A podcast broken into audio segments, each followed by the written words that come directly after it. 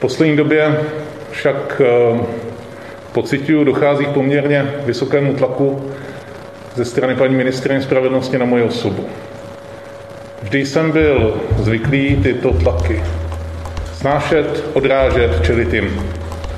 Nicméně jsem si uvědomil, že v současné době velkou část svých sil a času věnuji právě odrážení těchto útoků, těchto půtek Nejvyšší státní zástupce Pavel Zeman končí ve funkci. Ohlášená rezignace přichází v citlivou chvíli. Právě nejvyšší státní zastupitelství je jednou z bezpečnostních institucí, která se podílí na rozkrytí výbuchů v muničním skladu ve Vrběticích na Moravě. Z jejich zorganizování úřady podezřívají ruské spravodajské služby. Zeman za hlavní důvod svého odchodu označuje tlak ministrině spravedlnosti za ANO, Marie Benešové. Hrozí tlaky i při výběru jeho nástupce? A jakou stopu za sebou Pavel Zeman zanechává? Je úterý 18. května. Tady je Lenka Kabrhelová a Vinohradská 12. Spravodajský podcast Českého rozhlasu. Dnes ráno jsem tedy dal rezignaci na funkci nejvyššího státního zástupce. Vláda před nějakou dobou vzala tuto rezignaci, toto moje rozhodnutí na vědomí a já končím ve funkci k 30. červnu letošního roku. Nejvyšší státní zástupce Pavel Zeman skončí na konci června ve své funkci. Svou rezignaci doručil ministerstvu spravedlnosti v pátek ráno. V poslední době podle svých slov čelil tlaku šéfky rezortu za Ano Marie Benešové, kvůli kterým se nemohl soustředit na práci pro zastupitelství. Já bych nerad se tady pitval v podrobnostech skutečně. Já si myslím, že všichni sledujete veřejný prostor a některé věci si myslím, že jsou, že jsou prostě už trochu zahranou, takže uh, berte to tak, že, uh, že to mě vedlo k tomu, uh, k tomu prostě o té rezignaci přemýšlet. Ministrině spravedlnosti Marie Benešová zahnutí ANO nevěděla o rezignaci nejvyššího žalobce Pavla Zemana, řekla to radiožurnálu. Jméno možného nástupce proto zatím nechtěla komentovat. Piráti ministrině vyzvali, aby jmenování nového nejvyššího státního zástupce nechala nové vládě po volbách. To podle ní není možné. Ta soustava nemůže zůstat bez šéfa, e, má určité instrumenty, které může vykonávat pouze vrcholový nejvyšší státní zástupce, třeba právo podání kárné žaloby a tak dále a to by to vypadalo, kdyby byli bez šéfa. Kdo a kdy vybere nového nejvyššího státního zástupce po odcházejícím Pavlu Zemanovi? Tento spor od pátku rozděluje politickou scénu. Tomáš Pergler je reportérem serveru Seznam zprávy. Dobrý den. Dobrý den. Nejvyšší státní zástupce Pavel Zeman tedy ohlásil svoji rezignaci po deseti letech ve funkci a jako důvod označil tlak ministrině spravedlnosti Marie Benešové za ANO. Když se díváte na ten odchod Pavla Zemana, vy jste se předtím jeho působení věnoval jako reportér. Jak velkým překvapením ta rezignace je? Myslím si, že ta rezignace je i není překvapení. Z jednoho pohledu překvapivá není, a to z toho, že objektivně na Pavla Zemana rostl tlak ze strany ministrně spravedlnosti Marie Benešové, která nahlas v médiích tím svým trochu prostořekým způsobem avizovala, že na něj podá kárnou žalobu a opakovaně ho kritizovala. Na druhou stranu to načasování, tu dobu, kdy si vybral Pavel Zeman oznámení k rezignaci, ta určitě překvapivá je a on i sám připustil, že chtěl, aby to bylo překvapivé. Tak my jsme opakovaně spolu mluvili. Eh, v minulé době za posledních několik týdnů asi jsme neměli schůzku na čtyři oči, ale pravdou je, že jsem tento krok neavizoval, poněvadž na rovinu jsem chtěl, aby to bylo trošku překvapení. Jak je možné těch deset let éry Pavla Zemana, než se dostaneme k rozbalení všech těchto těch věcí, jak je možné je charakterizovat? Jaký je obraz Pavla Zemana při tom jeho odchodu z funkce? Kdybych to měl charakterizovat jedním slovem, tak asi bych řekl stabilizace.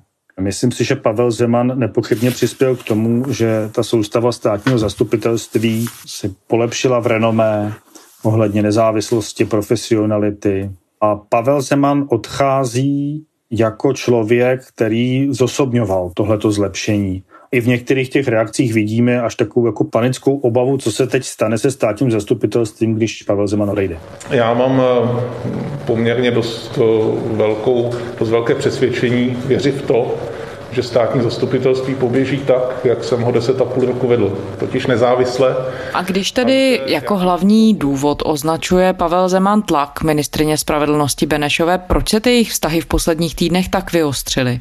To přesně asi budou vidět jenom oni dva, ale z vnějšku z toho, co víme, tak je možné, že jedním z těch důležitých důvodů nebyl třeba jenom konkrétně Pavel Zeman nebo nějaká jeho osobní nevraživost s ministrní Benešovou, ale třeba někdo jiný. Tím mám na mysli vrchní státní zástupkyni v Praze Lenku Bradáčovou, která, jak známo, se, jak se říká, s ministrní Benešovou nemusí lidsky. Je důležité se asi podívat na souvislosti kauzy soudce vrchního soudu v Praze Zdeňka Sováka, který je obviněn z korupce a z ovlivňování soudních rozhodnutí. A tam se stala Marie Benešové v lednu jedna velmi nepříjemná věc, a to, že musela podávat vysvětlení čtyři hodiny na policii ohledně toho, jestli Lenka Bradáčová jako vrchní státní zástupně je nebo není podjatá. Tenhle zážitek pro ní byl určitě nepříjemný. A myslím si, že se to odrazilo na těch dalších věcech. Jenom připomenu, že právě na návrh nejvyššího státního zástupce se navrhuje nebo odvolává vrchní státní zástupce v Praze nebo v Olomouci. Takže je to důležitá osoba pro celý zbytek té právní soustavy. To znamená, pokud chce Marie Benešová nahradit Lenku Bradáčovou, tak tomu potřebuje kooperujícího nejvyššího státního zástupce. Ona ministrině, když se ještě vrátím k tomu, co říkala ohledně působení Pavla Zemana a hlavně konkrétně vrbětické kauzy, protože tou ona argumentovala v těch posledních týdnech, zmiňovala dokonce záměr podat na Zemana kárnou žalobu, specifikovala, co konkrétně jí, co se týče vrbětic na postupu nejvyššího státního zástupce vadilo? Jí vadilo, že, nebo aspoň to tak říkala, že Pavel Zeman neměl před těmi kamerami co dělat. Nejprve bych o slovo chtěla požádat nejvyššího státního zástupce pana Pavla Zemana. Dobrý den, dovolte, abychom před vás předstoupili dneska. My jsme se účastnili s panem plukovníkem Mazánkem, ředitelem NCOZ, eh, části dnešní zasedání vlády v tom rozsahu, kde, jsme se, kde se vláda věnovala Vrběticím. Zároveň jsme přemýšleli, jakým způsobem můžeme zveřejnit některé informace z trestního řízení. Argumentovala formálně asi správně, že nebyl v tom případu toho vyšetřování tím dozorujícím státním zástupcem. To znamená, když už tam měl někdo být z těch státních zástupců, tak to měl být ten příslušný krajský státní zástupce z Brna v tomhle případě. Ministrině spravedlnosti Marie Benešová zahnutí ANO podá karnou žalobu na nejvyššího státního zástupce Pavla Zemana, řekla to deníku právo. Důvodem je Zemanovo vystoupení na tiskové konferenci ke kauze výbuchu muničních skladů ve Vrběticích. Podle Benešové se k případu vůbec neměl vyjadřovat, protože není dozorovým ani dohledovým státním zástupcem. Pavel... Na druhou stranu se později potvrdilo, že nejvyšší státní zástupce Pavel Zeman byl přizván na ty schůzky třeba k ministru vnitra Janu Hamáčkovi. To znamená, že on nejednal z nějaké čistě asi svojí vůle, že by se chtěl někde předvádět prostě ten problém byl trošku složitější. Ale ano, prostě Marie Benešová se tohle chytila a tlačila i přes tohle jeho vystupování proti němu. Případ dozoruje krajské státní zastupitelství v Brně. Jeho šéf Jan Sladký řekl, že Pavel Zeman získal informace k případu oprávněně a jejich použití s ním konzultoval. Těchto informací užil vždy na základě předchozích konzultací eh, se mnou a s dozorovým státním zástupcem. Taktéž mu byl poskytnut jakýsi obsahový rámec, v jakém o těchto informacích může informovat veřejnost. Vy jste zmiňoval v úvodu slovo stabilita, že by mohlo charakterizovat tu éru Pavla Zemana v roli nejvyššího státního zástupce. Můžeme přiblížit trochu víc, jak si on tu svoji roli vykládal, jaký přístup k té roli nejvyššího státního zástupce on konkrétně reprezentoval? On se snažil vystupovat zdrženlivě, profesionálně, dával si pozor na to, aby nebyl obvinován z nějakých užších vztahů nebo dohod z politiky, což se vyčítalo jeho předchůdcům nebo některým těm vedoucím státním zástupcům v minulosti, tak to se mu asi do značné míry podařilo. Pavel Zeman čelí v těchto dnech nejvážnější kauze za svou desetiletou kariéru v čele úřadu. Tento týden web Seznam zprávy upozornil na 6 let starý případ, kdy se přimlouval za svého známého. Vy jste ovšem před pár měsíci na serveru Seznam zprávy zveřejnil zásadní reportáž a informace o tom, že Pavel Zeman zasahoval do vývoje soudní kauzy, kde mohl profitovat potom jeho známý. Můžeme popsat, čeho konkrétně se ten případ týkal, o co šlo a do jaké míry, jestli se na tom dá tedy ukázat, to narušilo tu představu o tom, jakým způsobem Pavel Zeman se stavěl k té své roli nejvyššího státního zástupce. Já bych to charakterizoval jako takovou osobní kaňku v závěru té éry Pavla Zemana. Ta kauza je poměrně složitá. V zásadě jde o to, že na základě rozhodnutí dvou úřednic pražského magistrátu bylo přiznáno občanství již zemřelé paní Josefině Černínové. Na základě toho dostal její vnuk Karl Eugen Černin poměrně rozsáhlé pozemky v západních a v jižních Čechách. Podle některých interpretací to rozhodnutí zasahovalo přes tu hranici Benešových dekretů. A co se stalo? Vrátím se někam zase zpátky. Pavel Zeman má známého farmáře a podnikatele Petra Habersbergera, který má penzion u jeho českého města Hluboká. A tenhle ten farmář doplatil na ty restituce, o kterých jsem říkal, ocitl se v situaci, že na polích, na kterých hospodařil, tak ta pole najednou změnila majitele a místo státu patřila tomu Karlu Eugenu Černínovi. On se s tím následně nedohodl, nedokázali se nějak dohodnout na tom, že by on tam dál mohl hospodařit. A on tím pádem přišel o velkou část polí, která obklopovala jeho farmu. A Pavel Zeman se mu rozhodl pomoci a v roce 2014 kontaktoval Jana Černína, což je soudce, vzdálený příbuzný toho Karla Eugena Černína, je to člen jiné větve toho černického šlechtického rodu.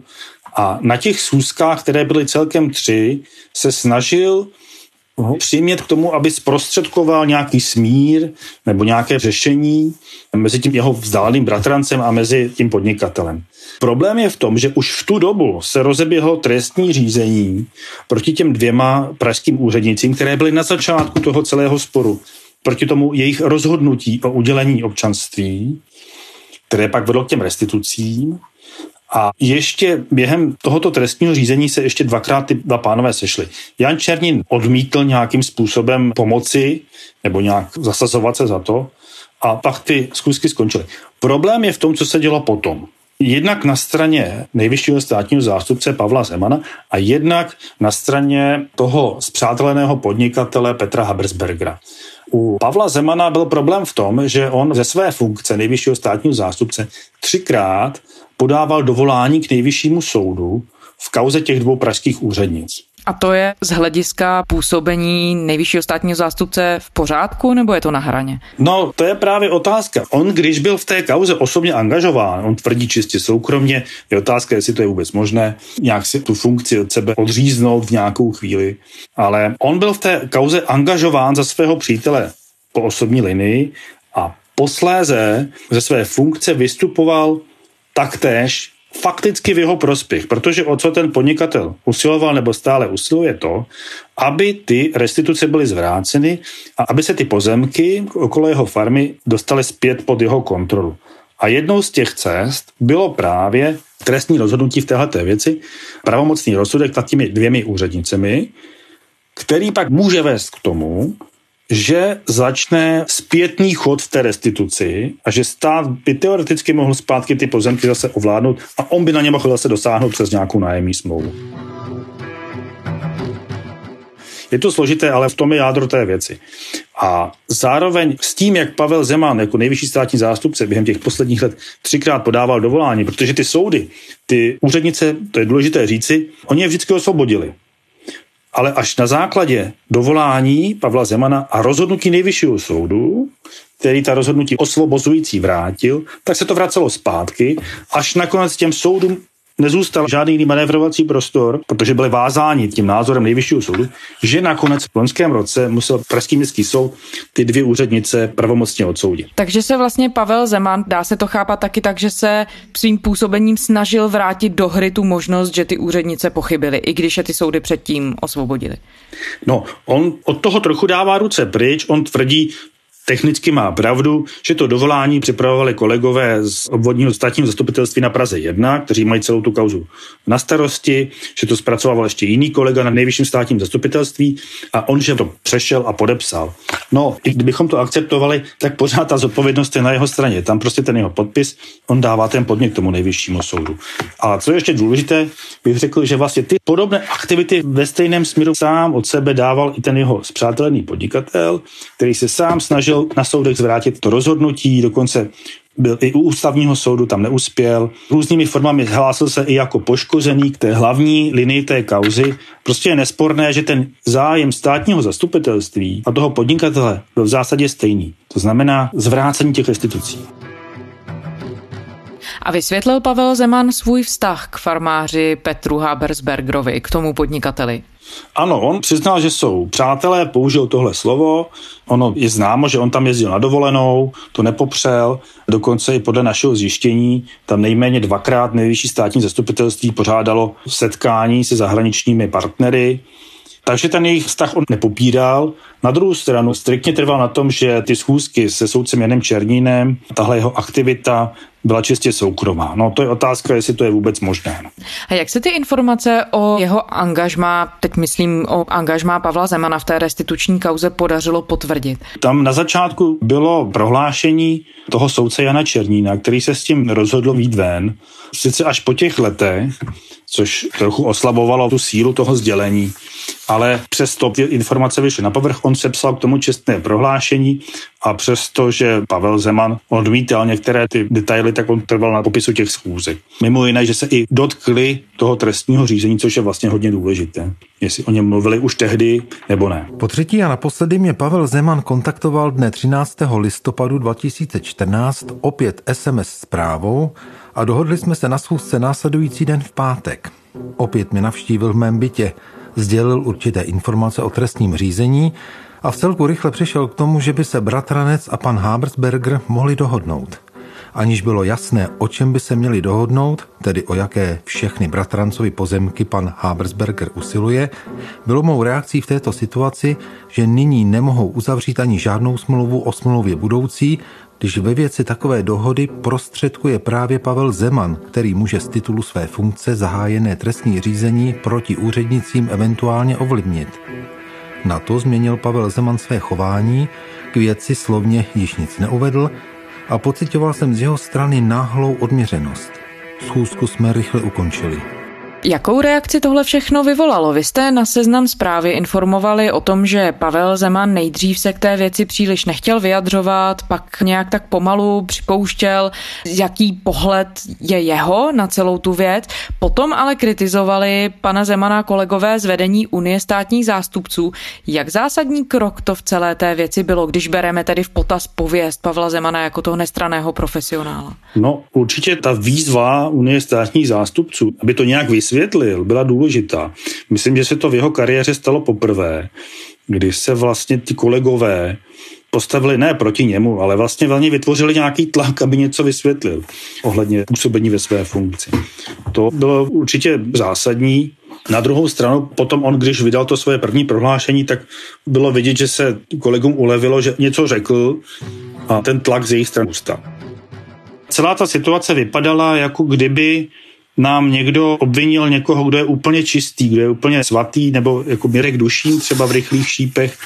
To bylo na tomto nezvyklé a bylo to vidět jednak z těch reakcí státního zastupitelství, ale třeba i některých médií, u kterých bylo cítit, že se sahá na někoho, kdo má opravdu velmi neposkvrněnou pověst a kdo je chápán jako zosobnění záruk a nezávislosti státního zastupitelství. A vy jste zmiňoval, že se to dá vnímat asi jako kaňka na působení Pavla Zemana, který je, jak říkáte, vnímán jako opravdu nestraný profesionál, který je velmi zdrženlivý. Podnikl tedy Pavel Zeman kroky, které by mohly být vnímané jako eticky sporné, anebo dokonce kroky, které by mohly být vnímané jako porušení zásad té nestranosti, kterou musí státní zástupci dodržovat? On tvrdí, že v žádném případě ne, ale třeba ministrně Benešová, respektive nějací právníci, kteří k tomu psali posudky k přípravě té kárné žaloby, která se toho původně asi měla týkat právě téhle kauzy, tak se domnívali, že porušil. To opravdu by bylo na posouzení toho kárného soudu, do jaké míry on jednak teda porušil či neporušil zákon o státním zastupitelství, který hovoří o nestranosti státního zástupce a případně také zase provinil po té etické rovině, kde máme nějaký etický kodex státních zástupců. Každopádně on se celou dobu hájil tím, že v žádném případě neporušil. My o celé téhle kauze mluvíme také proto, že je to důležitý moment v těch posledních měsících působení Pavla Zemana ve funkci. Víme něco o tom, jestli ta kauza mohla ovlivnit uvažování Pavla Zemana o svém setrvání ve funkci? Nevíme toho mnoho. Určitě to přispělo k tomu, že jeho pozice právě vzhledem k ministrní Benešové zeslábla. Ona na něj dostala, řečeno, nabito, tím, že se tahle ta kauza dostala na veřejnost. Musíme ale připomenout, že Pavel Zeman chtěl odejít z té funkce nejvyššího státního zástupce, to je důležité, to se moc teď nezmiňuje. Už v loňském roce, kdy kandidoval na post soudce v Evropském soudu pro lidská práva ve Štrasburku neúspěšně. Takže on na té funkci asi nějak nelpěl, spíše možné, že si hledal jiné uplatnění a čekal nějaký vhodný okamžik. A teď se vracíme k tomu, co jste zmiňoval na začátku, že Pavel Zeman svým způsobem chtěl, aby to bylo překvapení. V jak citlivou chvíli to jeho ohlášení, že právní soustavu opouští, přichází? Myslím si, že ve velmi citlivé chvíli. A to jednak vzhledem k tomu, že se blíží volby do poslanecké sněmovny, ta nálada na politické scéně je čím dál víc emotivnější, máme tady menšinovou vládu a hlavně předseda té vlády je obviněn. V současné chvíli není důkazní situace na to, aby, byla, mohla věc, aby mohla být věc odžalována anebo zastavena. A je stále obviněn právě díky rozhodnutí Pavla Zemana, protože ten vrátil do hry to trestní stíhání Andreje Babiše v kauze Čepí hnízdo. Tyto osoby se částečným zrušením usnesení o zastavení trestního stíhání staly opětovně obviněnými, a to ve fázi vyšetřování. A právě v minulých dnech vyšetřovatel podle těch dostupných zpráv uzavřel to vyšetřování a podal návrh údajně na obžalobu ke státnímu zastupitelství. V tuhle tu dobu přichází Pavel Zeman s oznámením, že končí. Tak to určitě moc šťastné není. Část opozice je proti tomu, aby současná vláda nového nejvyššího státního zástupce jmenovala. Nejvyšší státní zástupce jmenovaný touto vládou, zvláště pokud ta vláda bude v demisi, tak prostě nemůže mít důvěru. Pokud by měl být jmenován nový, tak si myslím, že bude dobré vydržet, jak dopadne vyslovování nedůvěry vládě.